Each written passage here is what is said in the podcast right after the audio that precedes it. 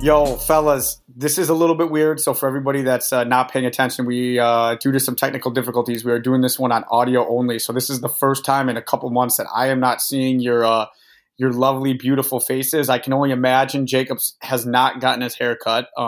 He's sitting in his wooden chair with the drapes closed behind him because we are recording this. I believe, Jacob, it's almost 10 o'clock by you? It is 9:56 right now. I'm getting better at that whole British time zone. I bet, Brett, you got the nice NBA straight edge hat on. Which team maybe? Is it an OKC one or a Chicago Bulls one? Oh, no, man. I'm just here in a tank top. My little area's a mess, man. I'm not on video, so I'm just like, in a slovenly state right now.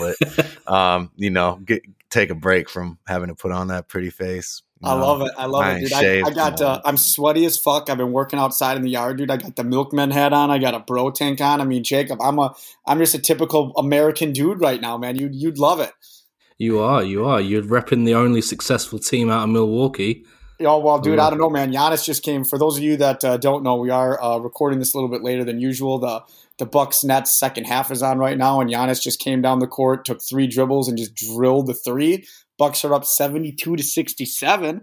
But shout out to you, Chase. This is not a Milwaukee Bucks podcast. We are here to talk about kind of the teams that we think should just blow it up. So if you've kind of been following us the last couple pods, we talked about the teams that are probably the bottom feeders that are kind of that we think could make sort of a jump. And now this time we're going to talk about the middle of the road teams who we feel should probably blow it up. This was Jacob's idea. This is his podcast to finally have a breakout and not just kind of sit and not say anything. So, I mean, Jacob, where do you want to start, man? I mean, do you want to start in the West? Let's go with the West. We have, because I know there's a certain team that Brett, I think even Brett is conceding a little bit. I think the candidates that we have are Portland, the Spurs, and Sacramento. Just to give everyone, just go run through most of the teams so everyone understands where we're coming from here. Utah, no. Phoenix, no. Denver, no. Clippers, no. Dallas, no. Lakers, no. Portland, eh. Memphis, they're young. They got Ja Morant. Like, they're a young team, budding team. Golden State, no. And then San Antonio and New Orleans, Zion, obviously not. And then we talked about kind of OKC, Minnesota, and Houston on the last pod. So, I mean, Jacob, any one of those three teams, man, why don't you give your opinion on it? Well, I'm going to go with the easy ones first. I'm going to leave the heartbreaker one to Brett to talk about, like the actual candidate. But Sacramento, I don't think we were discussing before we started, what can Sacramento really do blowing it up wise? Like, they are not trading Fox. They're not trading Haliburton. At least they shouldn't, because they're both really young, really talented guards. They could trade Barnes. They could trade Hield. They could trade, whoever. But that's more retooling around the roster they have around Fox and Haliburton. They're not really going to be looking to blow up. Maybe they'll trade for a pick for one of these guys and try to rebuild. That's not blowing up. If you're not trading Fox, you're not blowing up. So that's my take straight away on the Kings blowing up potential. I don't know if you guys think anything different than that. Yeah, I agree, man. If anything, it would just be like a retooling. I think your two most important building blocks are certainly De'Aaron Fox and Tyrese Haliburton. And yeah, I really don't think either of those guys is going anywhere for a long time. I think Buddy Hield is probably the guy that would be most likely to be dealt. And maybe we can find a home for him on one of these other teams we're going to be talking about, because, still not positive he's super happy there. And, they've already got a couple of great guards that I just mentioned. And maybe he doesn't want to be like that third wheel, because I think we can agree that he is kind of number three behind Haliburton and Fox in the guard rotation. Oh, absolutely. At least going forward, Yeah. So, I mean, nothing major, I don't think. Maybe a Hield trade, but again, that certainly doesn't meet the definition of blowing it up. Well, what about Jacob? I got a question for you. I mean, I don't want to switch teams if you got anything more to say about the Kings. Shout out to you, Court. I don't really have much to say about it. I think that Halliburton's my dude, man. Shout out to Wisconsin. But you mentioned something before we were recording about another team in the East. I won't say that. I'll let you say that, but. With San Antonio, as long as Greg Popovich is the head coach, it kind of seems like San Antonio's not going to be bad enough to get a high lottery pick. So if you were running the Spurs, so to speak, I mean, what do you think is wrong with them? What would you do? What's your take on San Antonio? Well, I talked about San Antonio actually on a couple of by the numbers pods ago. I talked about them on the why tanking doesn't work, which is kind of ironic given now we're talking about what teams we're going to blow up. But I use San Antonio as an example of teams kind of the better way to build a team. And that is that kind of going through all the picks they've had and what they've gotten from those picks, they're performing well above expectations with Murray, Derek White, Keldon Johnson, Lonnie Walker, Devin Vassell looks like a really nice young player. All these guys, like they are, I don't know if it's that they are really good at drafting or really good at developing or a mixture of both, but they just seem to, like they've used the 29th pick to draft like three starters in a row. That is unbelievable. That is like totally unprecedented, I think, in NBA history, what the Spurs are doing right now. I think they're too good to blow it up. Like all those players I just named, I think Derek White is 25 or 26. He's the oldest guy. You've got, Keldon Johnson, Lonnie Walker, Devin Vassell. They're all like 20, 21. You can't really blow this team up unless they really believe at this point, no, these guys are not good enough. Like they're nice young players. There's not anyone here that's going to take us to that next level.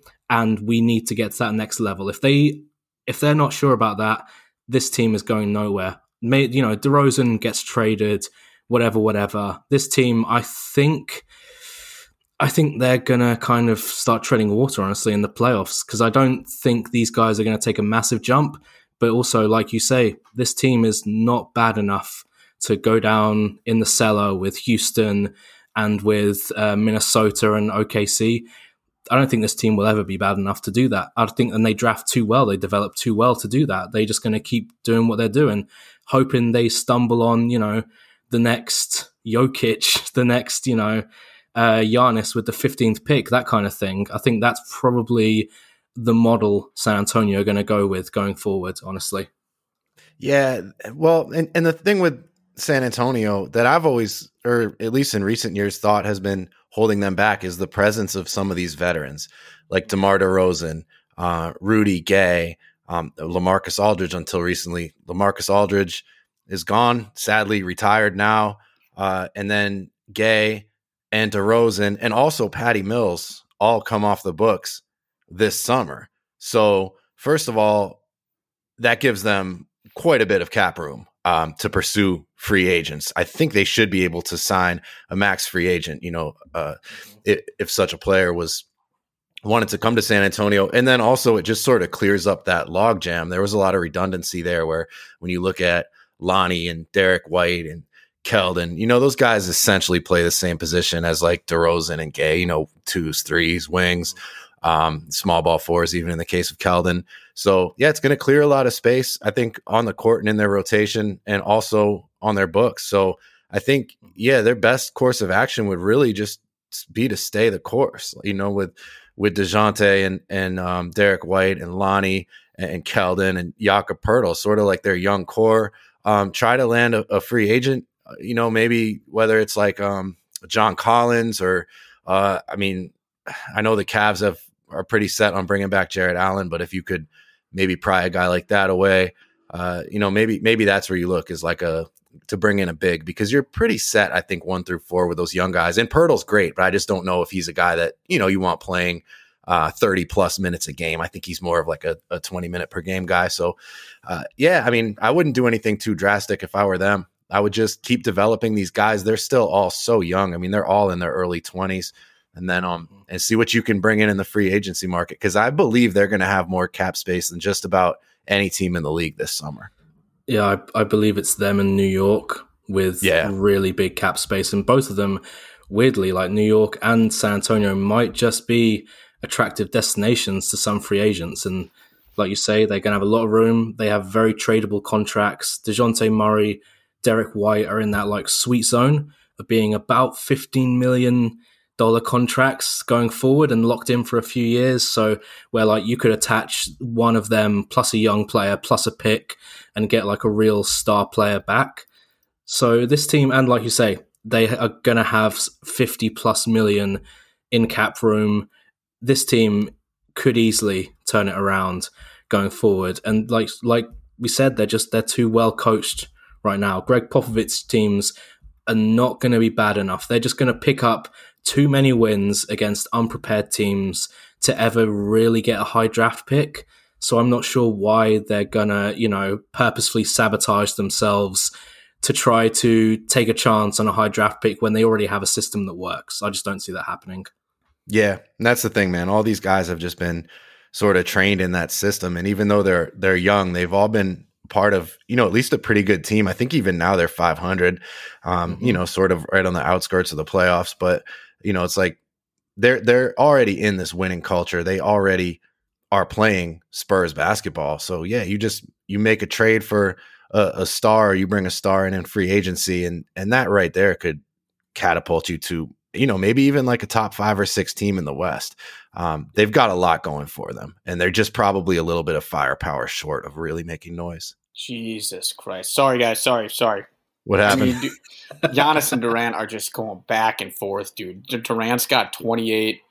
Giannis has 36 right now, dude. This Woo. Is just they are just going back and forth. I wanted to put the game on, I really wanted to watch it, but I just knew. Oh, you guys are the stars, man. That's what you guys. I'm just here to kind of fucking captain the ship a little bit and just kind of go from here, do some Manscaped ads, and kind of call it. No, I'm just kidding. All right, Brett, though, your team. I mean, I'm sure kind of everybody knows that there's been a lot of talk about, do the Trailblazers, can they win with a small backcourt such as Dame and CJ? I mean, you are the biggest diehard Portland Trailblazers fan I know. You don't like any other team but the Portland Trailblazers. Well, you're sitting in that spot, right? I mean, I've heard you say on some other threads that you think Terry Stotts is probably going to be gone after this year. I mean, what would... Kind of sounds like you kind of want to blow it up, but you haven't said that. What would you do if you were running the Portland Trailblazers?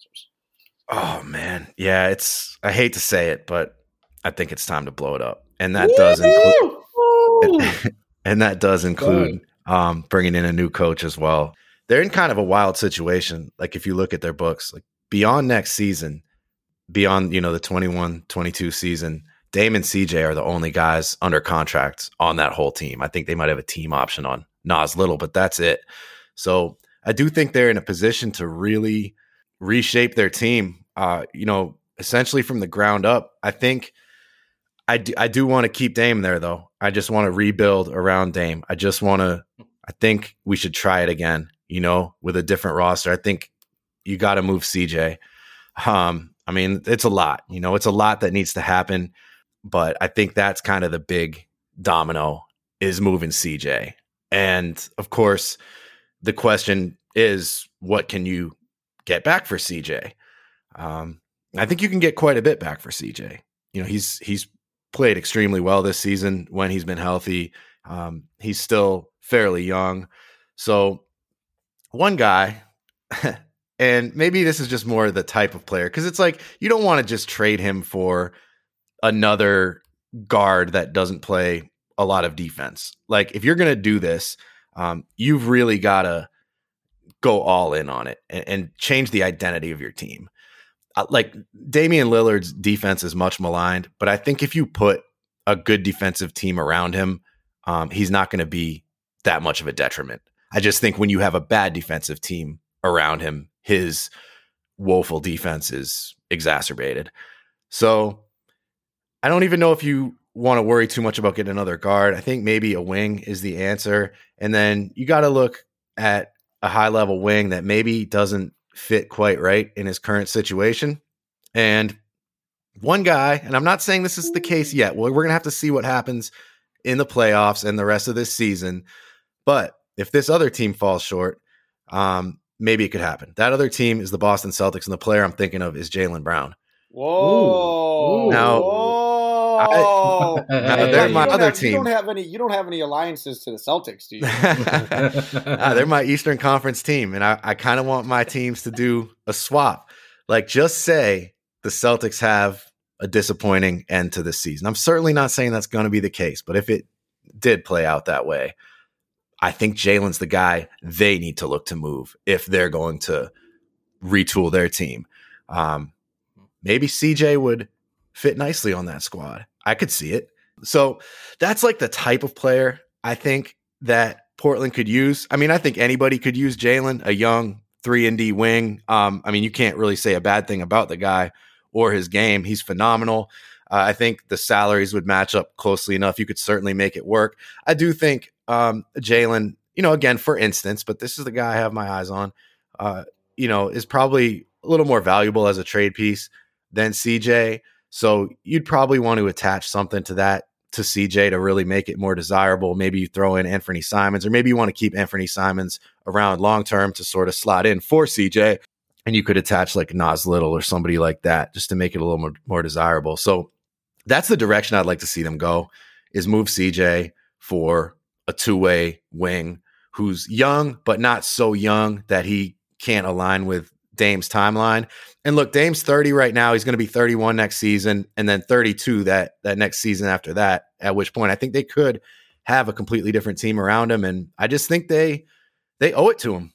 You know, they've put good teams around him. They've made the playoffs in 7 straight seasons, but they have lost in the first round in 4 of those seasons. So it's like they're just that team they're good, but they're kind of just in that purgatory, which I don't know if you can call that purgatory, that first and second round, but that's just the level team that they are. And I think they've, you know, underachieved a little bit a couple years and overachieved a little bit a couple years, but I think that's about where they have always sort of been. And I just think they owe it to Dame to at least try to get the team to the next level, to where they're a real true contender. And maybe they would have been by now, if not for some injuries, but things have happened the way they've happened. And this is where we're at. Yeah, I am definitely more extreme on this, in that I would trade Dame because, like you say, like I totally agree.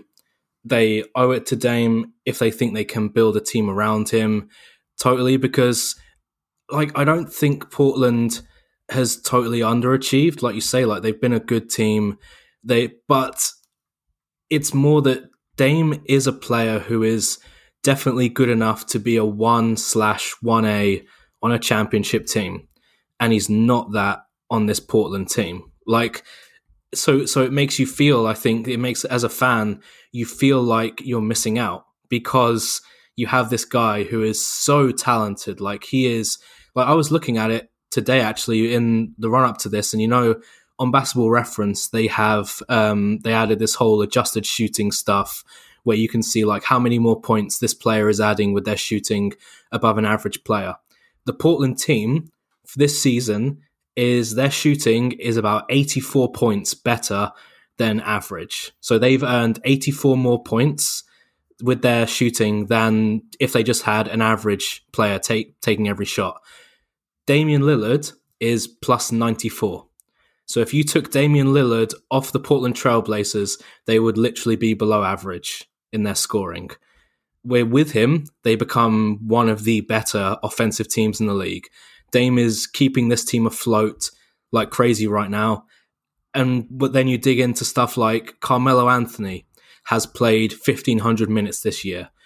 Enes Kanter has played 1,500 minutes this year. Like, I just think this team is too far gone for you to be able to build a competent, real contending roster around Dame in even the next 2-3 years.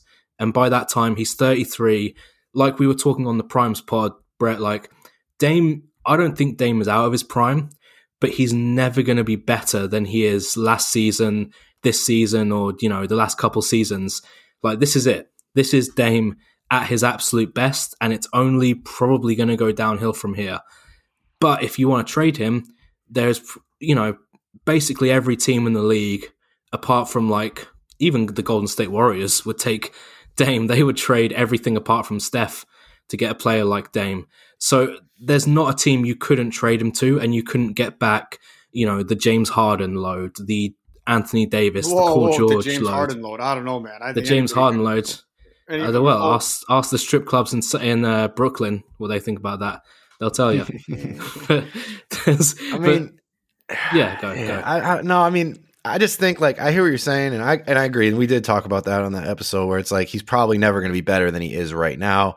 But I think his decline could be very gradual to, you know, kind of like we said, he could still be an all-NBA player, you know, 2, 3, even 4 years from now. Just with the way these guys are aging now, it's just a lot different. So I think if you could plan 2 years out, you know, to have a contending team with Dame as its centerpiece, I think that's totally fine. Obviously, you know, you can't take like a 4 or 5 year approach, you know, but maybe not next season, but the season after, you get things together. Like I said, all these guys are going to be free agents, and, you know, you bring some of them back, obviously the ones that work, whether that's Derek Jones Jr. I mean, I think Nurkic for sure should be there long term. Like I think Nurkic he's still very young. I think he's only 26 and, you know, he's had some bad injury luck. And I feel like next season Nurkic is going to be fantastic. So I think you get Nurkic, Dame. I just think CJ's the guy you got to move. I just think everything comes down to that. And I think that sort of caps their ceiling, having that backcourt where neither one of them is a particularly good defender. They're both kind of small. They're both kind of just high volume players. And I mean, I think it's kind of common sense that they're not an ideal fit. And they've been together for a long time now. You know what? 7, 8 years, I think now. So it's like, it's not like we haven't tried, but you got to do something. Now, if the Blazers finish this season super strong and go on a playoff run and make the Western Conference Finals again, I take all this back. I'll probably want to run it back. I'm going to shit talk the hell out of Jacob. So I mean, you know, per usual. I mean, that'll happen. But hey, fellas, you know what isn't per usual? So. As we were kind of talking about before the podcast, I had a bunch of yard work to do this weekend. So I did yesterday, woke up, took a shower, everything was fine. Well, this morning, took a shower and I was a little bit rushed. And you know what I didn't get a chance to do? For the first time in about almost 2 months, I did not put on the Manscaped ball deodorant on. And I can tell you right now, big mistake. The it's 85 degrees here. The chafe is real. It is very uncomfortable. Very uncomfortable. And it's not something that I ever want to do again. My wife and I had to go to Costco today, and she was like, "What are you doing?" I'm like, "Dude, it just does not feel good down there." She was like, "Why?" I was like, "This is the first time I haven't used the Manscaped ball deodorant. This isn't good." And she was like, "Well, what were you thinking?" I go, I wasn't thinking. You know what? Everyone that's listening should think about it. All the dudes here that listen to this podcast, I'm telling you, the ball deodorant from Manscaped is unbelievable, as well as the trimmer that they get. You can go to manscaped.com and type in promo code OVERSTATED. You get 20% off and you get free shipping. You're not going to find too many deals that are better than that. Seriously, go to Manscaped, promo code OVERSTATED. Get the trimmer, but more importantly, I'm telling you, I say this almost every podcast, get the ball deodorant. Your balls will thank you. I'm telling you, you'll smell good. You won't have that nasty, sweaty feeling down there. It's a pleasant smell and it's a pleasant feeling. Believe me, I'm hurting right now. I almost want to do, you know, T, time out. I need someone to get tagged in because it is not fun. But hey, let's move on and go into the Eastern Conference. And it was crazy. Jacob, I'd like to get your thoughts, because I thought we were going to look at this. And for me personally, when you first kind of had this idea a couple days ago, I thought there was going to be a lot of teams in the East that I was going to say that should blow it up. And then you kind of look at it, you know, Brooklyn, obviously not. Philly, no. Milwaukee, no. They're locked into their core. The Knicks, who are the 4 seed right now, they're not going to blow it up. Atlanta, no. Boston, definitely not. Miami's not going to. Charlotte, you know, they just have, I mean, who we think prior to an injury should have been the rookie of the year in LaMelo Ball. And I don't know if anybody saw that pass on Saturday night. I've watched it 10 times and I still have no idea how he did that. So, I mean, Charlotte has a budding star. Chicago, we talked about, they have, you know, Levine. They're not really going to blow it up, especially with the trade that they made, with Orlando. So it kind of looks like it's a couple teams. And Jacob, why don't you kind of get us started here? I mean, obviously, you know, the 3 remaining teams who I'm thinking of is Indiana, Washington, and Toronto. Why don't you start kind of wherever you want to start? But those 3 teams, to me at least, and I'm curious to get your thoughts, seem like the most potential teams that should blow it up. Yeah.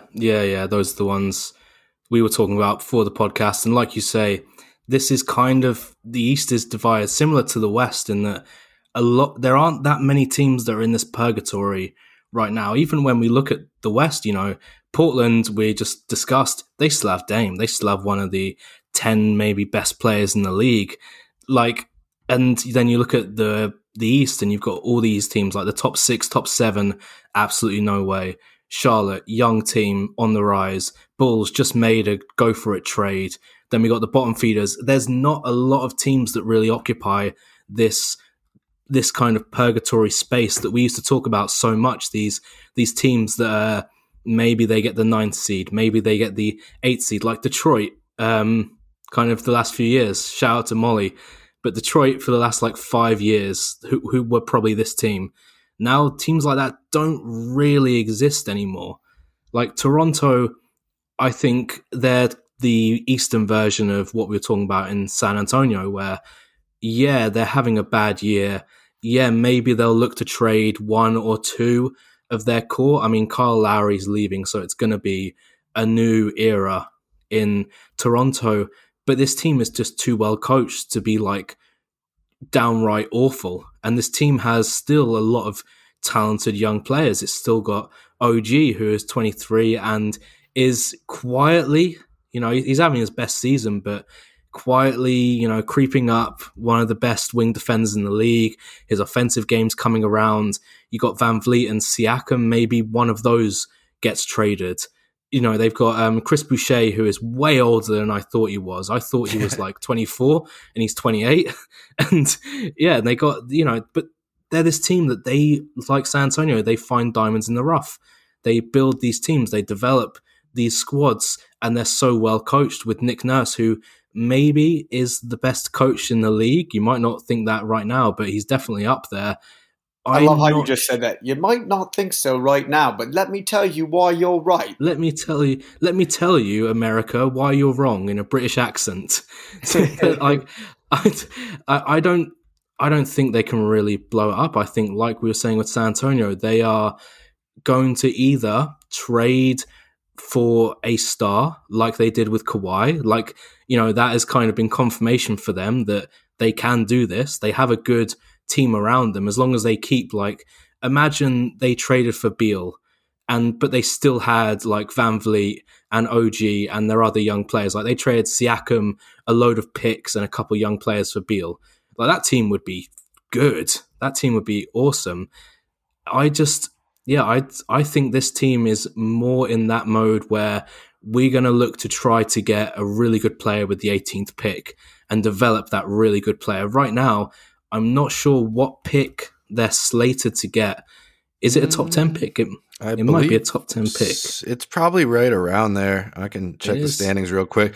Yeah, like I was saying before the pod, I mean, this is probably about as bad as that team could possibly be. Well, again, though, but I mean, I think we have to take into effect, Brett. Yeah. I don't mean to cut you off. Again, I don't think it can be overstated enough that they're playing thousands of miles away from home.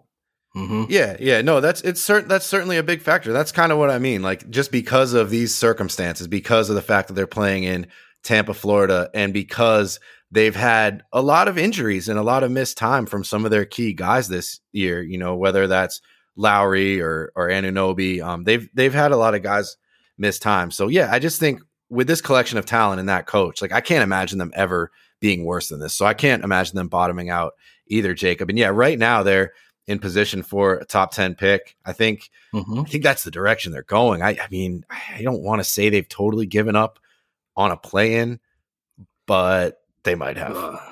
They're like 3 games back of the 10 seed right now, and they've only got, 8 games left in the season. So, you know, and the Wizards have been playing well. I don't know that I don't think it's going to be really tough for them to catch the Wizards. So, yeah, man, I think next season they're a playoff team.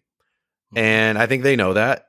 And Anunoby's going to keep getting better. VanVleet's still got room to improve. Siakam, kind of a late bloomer, maybe not improve, but just sort of learn more who he is as a player. And I agree, like, if they were going to make a trade, maybe he's the guy you look to move. But I don't see them doing anything too drastic. I think they've got their core, and they're just going to move forward with it and probably just write this off as a lost year and hopefully land something nice in the draft.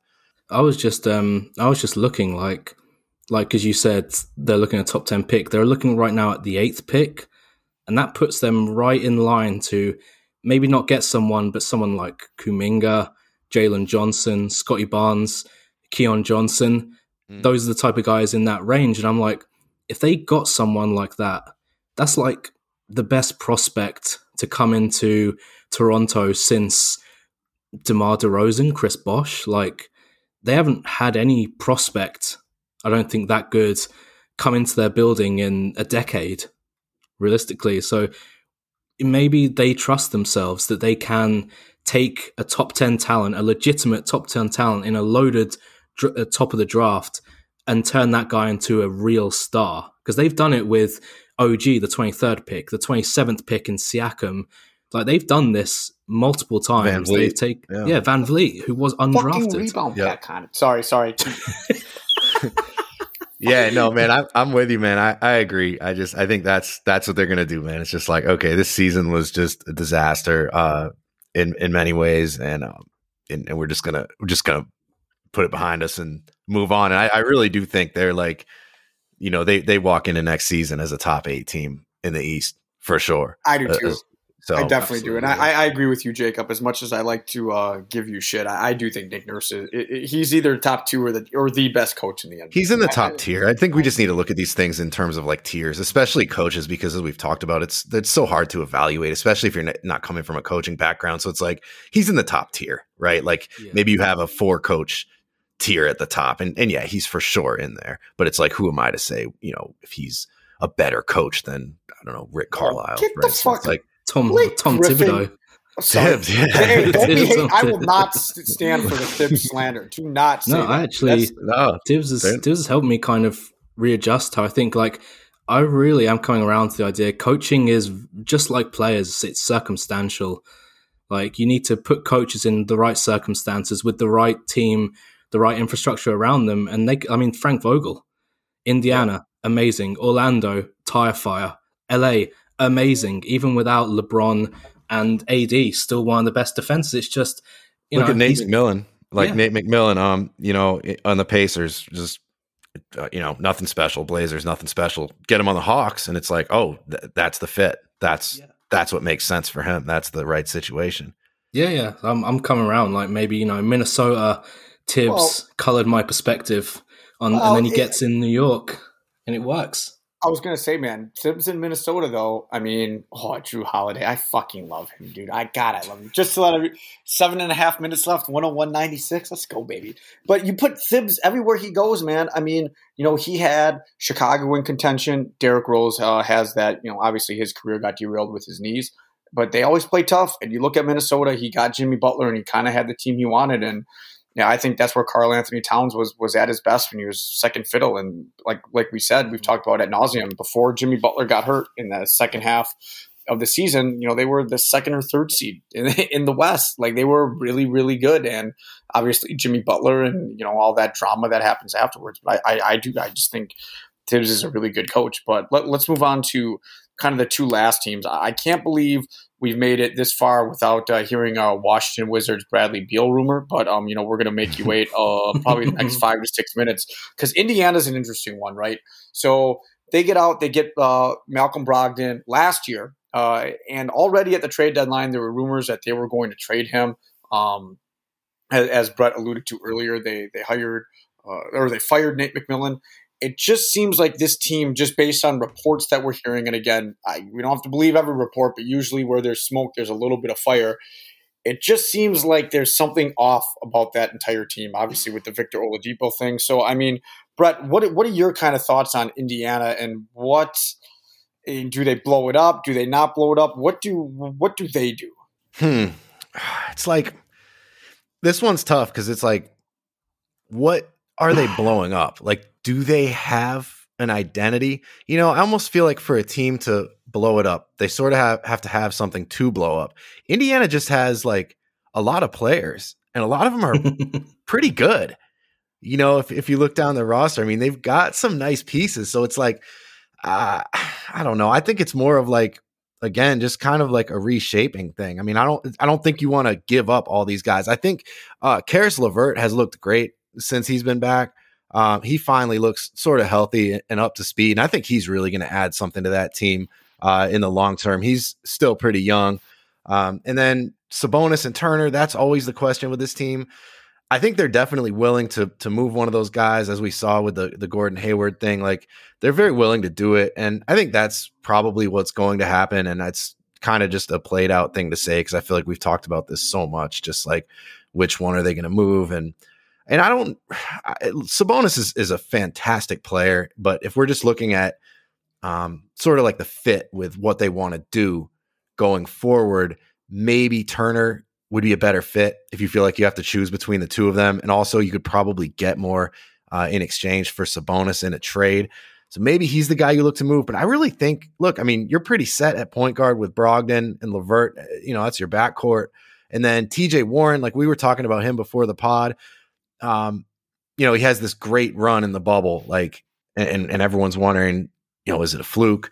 Because he had never really done that before. He'd always been solid, but not like that. And then he gets hurt at the very beginning of this season, missing the whole year. And it's like, now, you know, he was going to probably set out to try to prove that it wasn't a fluke, and he didn't have that opportunity. So just in terms of like trade pieces and trade potential, they sort of took a hit with Warren. But man, like, even when you look at guys like TJ McConnell, Doug McDermott, O'Shea Brissett, who they signed recently, I mean, they're a deep team. You know, the Holiday brothers, Goga. I mean, they really are. So I don't know, man. I think they could be pretty damn good. I say trade one of the bigs and just reshape the roster a little bit. But I think they're another one of those teams that just needs to be kind of fully healthy and all together, you know, for a decent amount of time so they can be cohesive. And I think they're going to be pretty damn good too. So I don't see them blowing it up. I see them maybe making a big trade, but they have so many good players that it still wouldn't feel like a blow up, even if they traded. What do you think of Jacob? Yeah, I basically agree. Like, they could, in theory, blow up this team because they have a good player basically at every position, like Brogdon, McConnell, LeVert, Warren, Sabonis, Turner, Dougie McBuckets, like Goga, the Holidays, like Brett said, they got a load of good players, and you could probably trade most of those guys. You could probably get like a first round pick for. Do you want to do that? Do you want to blow up this roster and then look down at your asset, your war chest, and be like, "Woo, we got late first round picks for what is like a solid roster of players"? I don't think that's really a good idea. Like this is like, yeah, trade one of Sabonis and Turner. I have no idea which. Like, the way I think about them is kind of, if I had to choose someone to be the best player on my team out of them, I think I would choose Sabonis. But if I had to choose a player for my team, I think I would choose Turner in terms of like fitting around my other players. Like, Sabonis is kind of like an offensive hub, but not like an elite one. So does he cap you on that end? I don't think I would want him to be my best player. I think we're kind of seeing what happens when Domantas Sabonis is your best player. And I'm not a big fan, and I don't think a lot of Indiana fans are big fans of what's like happening. Vooch, and a little like Vooch in Orlando, in a sense. I mean, I think Sabonis is, you know, probably a better player. They're certainly in the same tier, but they are kind of that same offensive hub where if they're on your team, like, everything's going to run through them because they are excellent offensive players. But like, and now that you've got LeVert there, who's just this, you know, he's just so fantastic going to the rim. And like, does Sabonis maybe clog that up a little bit? Can you not really optimize LeVert if he's there? Whereas Myles Turner, again, probably not the level of player that Sabonis is, but he's a guy that can stretch the floor a little better and just kind of stay out of the way. If you want to, you know, have guys like, say, TJ Warren and LeVert and Brogdon attacking. So yeah, I mean, I think it's just been talked about. I'm like bored just talking about it because it's like we've gone over this so many times. Like, which one of the bigs do you trade? And it's like I feel like it's been going on for like 4 years now. I don't know, maybe three. But this is, I mean, or like you said though, man, they have so many good players that maybe, you know, they could probably put together a hell of a package. Like, if they wanted to bring back a megastar, like a superstar, like a top 12 player, like if there was somebody available, you could put together a damn good package for them with all those guys. So that would be the blow up, but I don't see them doing that. I see them moving the one guy, and they have so many. They're so solid everywhere else that you still got the bulk of your team. Yeah, but I like it. Yeah, like imagine, you know, trading one of the bigs like Sabonis plus Brogdon plus a load of first round picks plus one or two or even three of their good young players like O'Shea Brissett, guys like that. Throw that all together. That's a high level package that you could throw at like an elite, like a Bradley Beal type that we'll get onto next. And that is like, and you're not losing anything because like we say, they kind of need to trade one of their bigs. And with Brogdon, you're replacing a guard for a guard. So you didn't lose a huge amount. You just gave up a load of picks that were probably going to be like 15th picks to begin with for Bradley Beal. So yeah, that's what I think they should do. Similar to what we were saying with Toronto, San Antonio, you've got a solid team and you probably couldn't get a huge amount for it because you don't have a megastar like Dame or like a Beal. Just tread water and be in the running when the next megastar is unhappy, because it's not if they're going to be unhappy, it's when is the next megastar? When is Bradley Beal or Karl Anthony Towns or Damian Lillard? When are they going to get too unhappy? Oh, man. So just putting Karl Anthony Towns in that Damian Lillard category. Wow. I had to. I'm just thinking great players like, on bad teams. Like how Miami got Jimmy Butler. Like they were sort of treading water. They kind of had some nice pieces. They, you know, they had a culture, and then you add Jimmy Butler to that team, and they go to the finals. Like, so you know, it could be sort of a situation like that where yeah, you just keep things solid. You keep moving in a positive direction, and yeah, you just keep yourself in a position to land a big fish when he becomes available. Well, let's talk about kind of the final team. And I joked before we got into the Eastern Conference segment that we haven't really talked about too much Bradley Beal after kind of being dominated about trade rumors and things like that. Washington is they're 8-2 in their last 10, and they've been red hot lately, you know, behind Westbrook and Bradley Beal. But I think any regular fan knows that that's probably not sustainable. So this offseason, do the Wizards finally trade Bradley Beal? I mean, the GM and the owner keep coming out and saying they're not going to. What do you think? I don't think they should, and I kind of don't think they will. Like, he seems to want to be there. He and Westbrook are, I think, under contract the next 2 years, and they're playing really well, like you said. I think they've found a level of chemistry. They've both spoken very highly recently about playing with one another.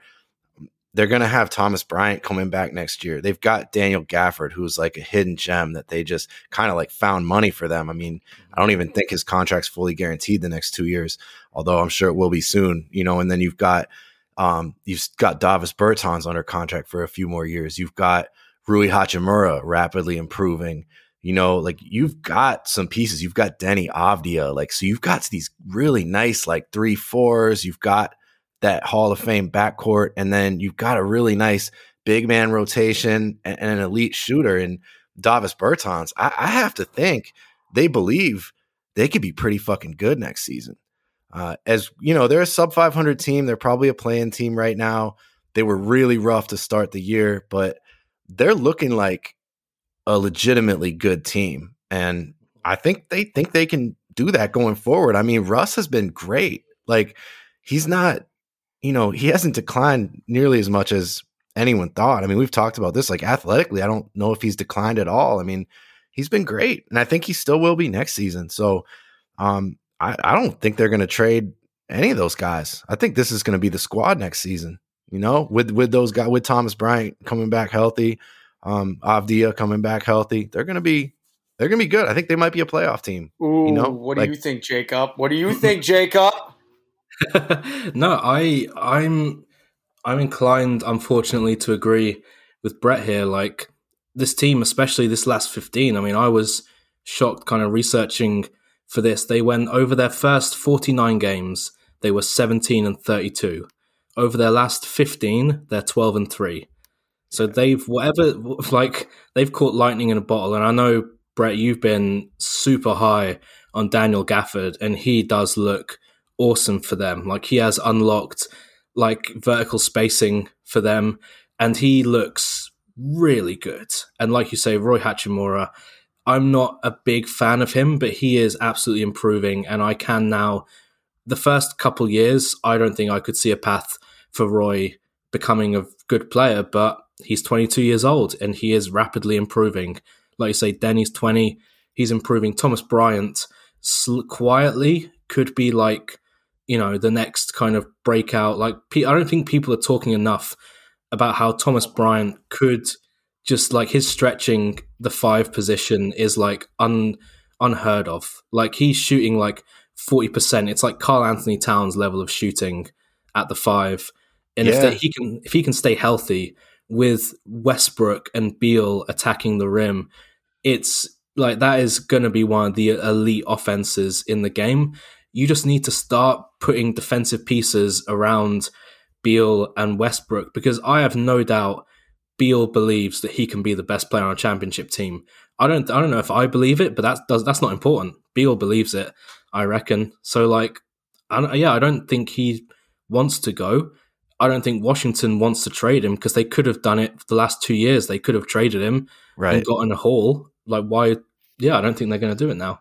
No, and I think I think that last 15 games that you talked about is what has really changed everything. Because if they had kept going on the rate they were going, you know, the first 49 games or whatever, like, okay, that's a different story. Like, maybe then we talk about blowing it up. But because of how well they've played, because of the fact that they've got a real shot at the playoffs now, and then you think about the guys coming back from injury and just the pleasant surprise that Gafford has been, like, all these things, it's like, okay, let's see where we can go here. Like, we have something, and I see no reason why they can't pick it up next season. I like it, guys. I like it. Just let everyone know, 113-107. 113-107. Bucks by 6. Bucks by 6. Hashtag Bucks by 6. I gotta say something too, man. I'm with Molly Hunter. You know, Blake Griffin definitely quit on the Pistons. I've seen his head get above the rim multiple times now. For real? Yeah, for real. For real. That's real. I'm hashtag Team Molly on this one. Damn, Blake pulling a Kevin Love on the Pistons. Oh, don't worry, dude. Giannis just went and he didn't yam on him, but, dude, he just did some freakish thing. I'm standing up right now. If you guys can't tell, I'm really into this game. So, I mean, yeah. I did not know you were standing up. No, I could not tell. I know. I don't like this video thing. This was my fault while there's no video today, guys. I had to actually record from home and not in my mom's basement. So, but with that, you know, this was a good pod. I liked it. This was a lot of fun. We recorded a little bit later. But that's going to do it for myself. As usual, you know, I texted Derek. He said he was going to be on. We had it all set up. And then he went to a wedding last night and got super drunk. He cut his face. He's hungover. And he's just been ghosting me. So, you know, maybe next time we'll have him on. But for that, we'll try again next week. I know the people have been demanding it. But I don't know, man. This guy, he's got two first names. So I don't know. I don't know what to tell everybody, so we will, for myself, Brett and Jacob, we'll see you guys next week. Bucks and Six. Peace.